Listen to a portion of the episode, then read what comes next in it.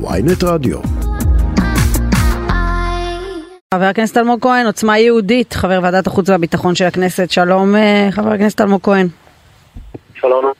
תסביר לנו איפה אתם עומדים בדיוק המפלגה עוצמה יהודית בתוך הממשלה הזאת.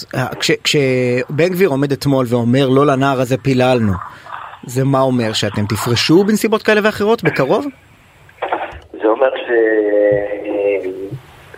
שבחרנו להיכנס לקואליציה הזו. רגע, אנחנו לא כל כך שומעים אותך. לא, האיכות של הסאונד, משהו, אתה על רמקול או משהו כזה, כי אנחנו בקושי שומעים. לא, מה פתאום? אתם שומעים אותי עכשיו? כן, עכשיו יותר טוב. עכשיו יותר טוב. מה שהשר בן גביר בא לומר, זה מה שכולנו חשים, שבסופו של דבר אנחנו הגענו לקואליציה רחבה, שהיא קואליציה לאומית, שסדרי העדיפויות שלהם שונים, ואנחנו מקבלים מוצר אחר ממה שהובטח לנו. מה אתם מקבלים? אנחנו מקבלים טפטופים של רקטות ופיגועים. שפיגועים זה משהו שהוא קיים, אבל התגובה לפיגועים אמורה להיות הרבה יותר מוחצת ונחרצת. אנחנו אגב המדינה היחידה בעולם שמקבלת את הרמדאן חודשיים לפני כבר,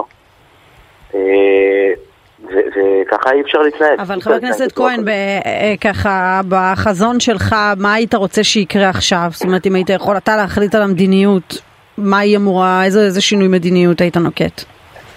את המדיניות שאתה הטרור מבין שזה כוח. מה היית עושה? יוצאים למלחמה? מה עושים? לא יוצאים למלחמה, אבל כן רותמים את כל המערכות לטובת יצירת הרתעה. זו כותרת, השאלה מה בפועל? בפועל מה הייתי עושה? קודם כל הייתי מוריד את הטיקטוק לגמרי במזרח ירושלים בעזרת לוחמה אלקטרונית. יש אופציה כזו? יש אופציה להוריד רשת חברתית באזור ספציפי במדינה, רק מזרח ירושלים ולא המערב למשל? יש אופציה כזו בוודאי. אוקיי. איך עושים את זה? לא, תלמד אותנו. לא נדבר על זה כרגע. למה? בוא נדבר על זה. לא, אני לא מדבר אפילו הפרדה, מה תעשה עם תושבים אולי בשכונת מעלה הזיתים, שלמשל לא בא לך להוריד להם את הטיקטוק, אבל נניח שאתה אומר יאללה, כולם ביחד, כל מזרח ירושלים. איך עושים את זה? משרד התקשורת, מי עושה את זה? לא, יש גורמי ביטחון שיודעים לעשות את זה. אוקיי. זה מה שצריך לעשות. מה עוד? מורידים את הטיקטוק במזרח ירושלים, מה עוד? יצאן, ברשות אחרי, אסביר למה. הטיקטוק היום זה זירת הסתה מטורפת. זה פשוט זירת הסתה שמייצרת את המפגע הבא, וכפי שאתם יודעים, מפגע בודד לא מייצר מודיעין, מפני שהוא פועל בדרך כלל לבד, או אולי עם עוד בן אדם אחד, המודיעין לא צף. הדבר השני, זה טבעות רתק, טבעות חנק, מסביב לשכונות, שבעצם, זה מה שעשינו ב-15-16, ביוצאים פקד צוות העיר, צוות לוחמים תאיר ביציבת הסכינים, זה מה שעשינו כל לילה, פעילות אינטנסיבית וממש בידוד של השכונות המועדות לפורענות. מה, להכניס לוחמים, טנקים? לא, היינו נכנסים לוחמים, לא טנקים. מי עוצר אתכם? מי עוצר אותנו? אני לא חושב שזה נכון לדבר על הנסיבות שזה בגללן נעצר. דווקא, אתה יודע, זה מתבקש.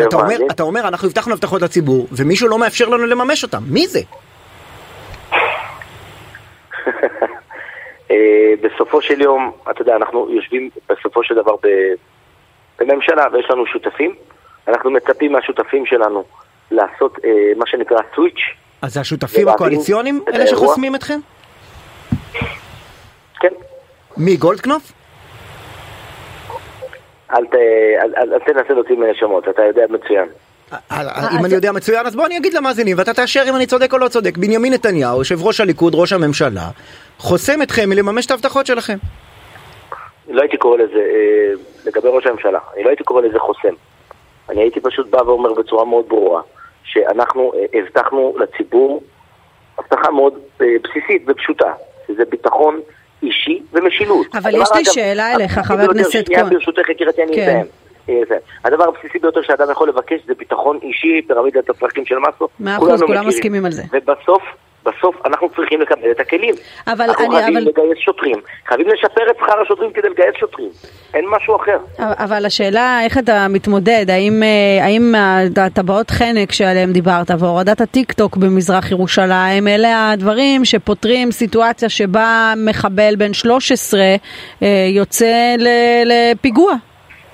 תשמעי, בסופו של יום בלוחמה בטרור אין 100%, כמו שבמודיעין אין 100%. אבל זה כן מפחיד דרמטית את היכולת של אותם ילדים במקרה הזה, בואו נקרא לילד בשמו, ילדים שבאים ורוצחים יהודים, אחרי שהם רואים תעמולה שהיא תעמולה נאצית, שאומרת שצריך לרצוח את היהודים כי הם יהודים.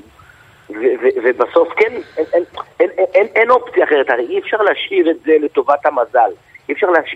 זה ברור, אבל יכול להיות שראש הממשלה נתניהו מפחד או חושש יותר נכון ממצב שבו פעולות מהסוג שאתה מתאר יבעירו כאן את כל הזירה ואז המצב יצא משליטה. כן, אבל מורן, את חייבת להבין משהו. בסוף כל דבר עלול להעביר את הזירה.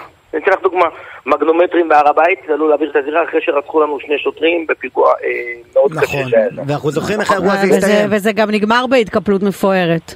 שנייה, אני לא יודע, אתם זוכרים את ההיסטוריה טוב יותר ממני כנראה. ההיסטוריה לא כזאת רחוקה, 2018, אבל כן. במושגים שלנו זה היסטורי. אבל שוב, לעשות את הקטנה בבתי הכלא, לעשות את האוטונומיה בבתי הכלא, כולם הכריחו את הנושא הזה של הפיתות. מי שמבין את המשמעות של עצירת האוטונומיה לאסירים בבתי הכלא, מבין את האימפקט של זה גם על הרחוב הפלסטיני. מי שמבין ערבית יודע מה המשמעות של זה. אבל חבר הכנסת אלמוג כהן, אוקיי, אז כל עוד מה שאתם יכולים להשפיע עליו זה הפיתות והמקלחות ודברים כאלה, ולא נותנים לכם את הצעדים המשמעותיים, אתם לא תהיו בממשלה? אני לא יודע לומר לך מה הם הצעדים האופרטיביים שאותם יושב ראש המפלגה יחליט לבצע, אבל אני יודע לומר לך בוודאות מלאה שאנחנו לא באנו בשביל להיות עציצים. לא באנו בשביל להיות עציצים. מה הקו האדום שלכם? מה הקו האדום שלכם? יש כזה? הגדרתם אותו? אין תגובה. מה זאת אומרת? יש ציבור גדול בישראל שהצביע לכם, ודווקא זה מעניין אותו לדעת מה הקו האדום. בסוף אנחנו מדברים על 11 הרוגים ב-17 יום. אני לא רוצה לחשוב מה איתמר בן גביר האופוזיציונר היה אומר על הדבר הזה לצד תגובה ישראלית כל כך רופסת. איתמר בן גביר האופוזיציונר והקואליציונר אומר את אותם דברים. זה גם מה שאני עושה כרגע. אני בא ואומר בצורה מאוד ברורה, את צודקת לחלוטין.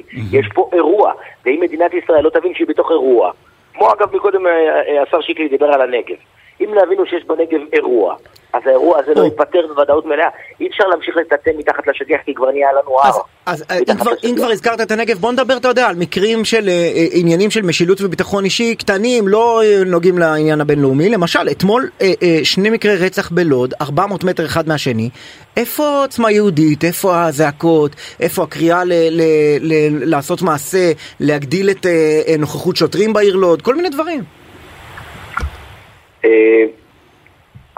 הבטחות בחירות שלנו, ואכן, אגב, הקמפיין בחירות היה על הנושא הזה. ביחד עם זאת, אנחנו לא הצלחנו לעשות מופקסמים. הרי בסופו של דבר, ישי, אנחנו, כדי להביא את הביטחון, מה אנחנו צריכים? שוטרים. אנחנו צריכים לגייס עוד שוטרים. אתה מוכן לעבוד משכורת של 7,800 שקלים, ולפרנס משפחה וילדים וארנונה, ומים וחשמל ומיסים, וקניות וגנים וחוגים? לא. אבל אני מנסה להבין מה רמת הסבלנות שלך, אלמוג כהן, ושל ראש המפלגה שלך, איתמר בן גביר. עד כמה סבלנות יש לכם, אתה יודע, לגרירת הרגליים, גם בסיפור של הסמכויות, וגם בסיפור של שינוי המדיניות, ובכל מה שאתם דורשים בעצם. תקציב. אז אני שואלת, כמה סבלנות יש לכם? יש חוק התקציב, עוד מעט מה יצביעו. מה רמת הפתיל כרגע? באיזה שלב הוא? כאילו, יש עוד אורך שם? מאוד קצר, מפני שכרגע אנחנו ברצף של אירועים, לדוגמה, הטפטופים מרצועת עזה, איזה מונח ממש עלוב, טפטופים.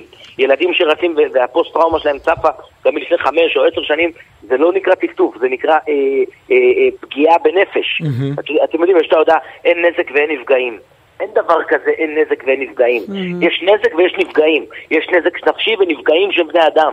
ולכן אני גם בא ואומר שדווקא בממשלה הזו, הדרישה היא לתגובה מוחצת. כן, הייתה תגובה, לא מספיק. מה זה תגובה מוחצת? הם תקפו אתר תת-קרקע של חמאס. כן. מה זה תגובה מוחצת מבחינתך? מחבלים הרוגים, בניינים נופלים. הרי זה השפה שלהם, הם לא מבינים אחרת. הם לא מבינים בשיג ושיח. ניסינו את זה כבר ב-2005, כאשר אהרון ברק, גדול רומסי זכויות האדם במדינת ישראל, הוציא הילדים הקברים שלהם, והכניס נערות בנות 14 לתום ההליכים. אז ניסינו את השיטה הזו, צריך כנראה לדבר קצת בערבית. אגב, אהרון ברק, אני שמעתי אותך באחד הרעיונות השבוע, קורא לו פריבילג. ותהיתי על העניין הזה, כי פריבילגיה הכוונה לזכויות מולדות של בן אדם. אתה יודע שאהרון ברק הוא ניצול שואה שהוברח מהגטו בשק תפוחי אדמה. ועל זה אני מאוד מכבד ומעריך ומוקיר אותו. ביחד עם זאת זה לא מבדיל את העובדה שהוא פריבילג. מה זאת אומרת? הרי בסופו של דבר, האיש הזה בא ואמר שהוא לא מצא מרוקאי אחד למרפא. כשופט בבית המשפט העליון. ואשתו למעשה, חשוב שגם המאזינים יבינו, אשתו למעשה שימשה סגנית בית הדין הארצי לעבודה, כאשר מי הערכאה מעליה, אתם יודעים? נו. בעלה, בגץ. לא, בסדר. זה לא אומר שצריך לחסום כל ביקורת על האיש, גם אני שותף לחלק מהביקורות, אבל להגיד שהוא פריבילג, שיש לו איזה זכויות מולדות, ביחס לנקודת הפתיחה שלו, זה לא בדיוק מתאר את הביוגרפיה. בוודאי, בסוף אדם שבא ואומר, שהוא לא מצא מזרחים אחמד אחד למרפא, הוא בוודאות פריבילג. אגב, אחד יכול להגיד דבר כזה. אגב, לא מזמן אמר חבר המפלגה שלך אצל עמיתנו בגלי צהל, לגבי המצב הביטחוני, פרה פרה, קודם נתחיל את הכל, תנו לנו לסיים את המהפכה המשפטית, כך הוא אומר. אתה מסכים עם זה? אתה גם חושב שצריך לעשות את הכל בהדרגה? אני כבר אז הודעתי והבהרתי גם שזה לא על דעתי, שיחד עם זאת השר עמיחי אליהו באמת מבין את הדברים, פשוט לא הסביר את עצמו כנראה בצורה מספיק נכונה וטובה. אני לא מסכים מהאמירה הזאת.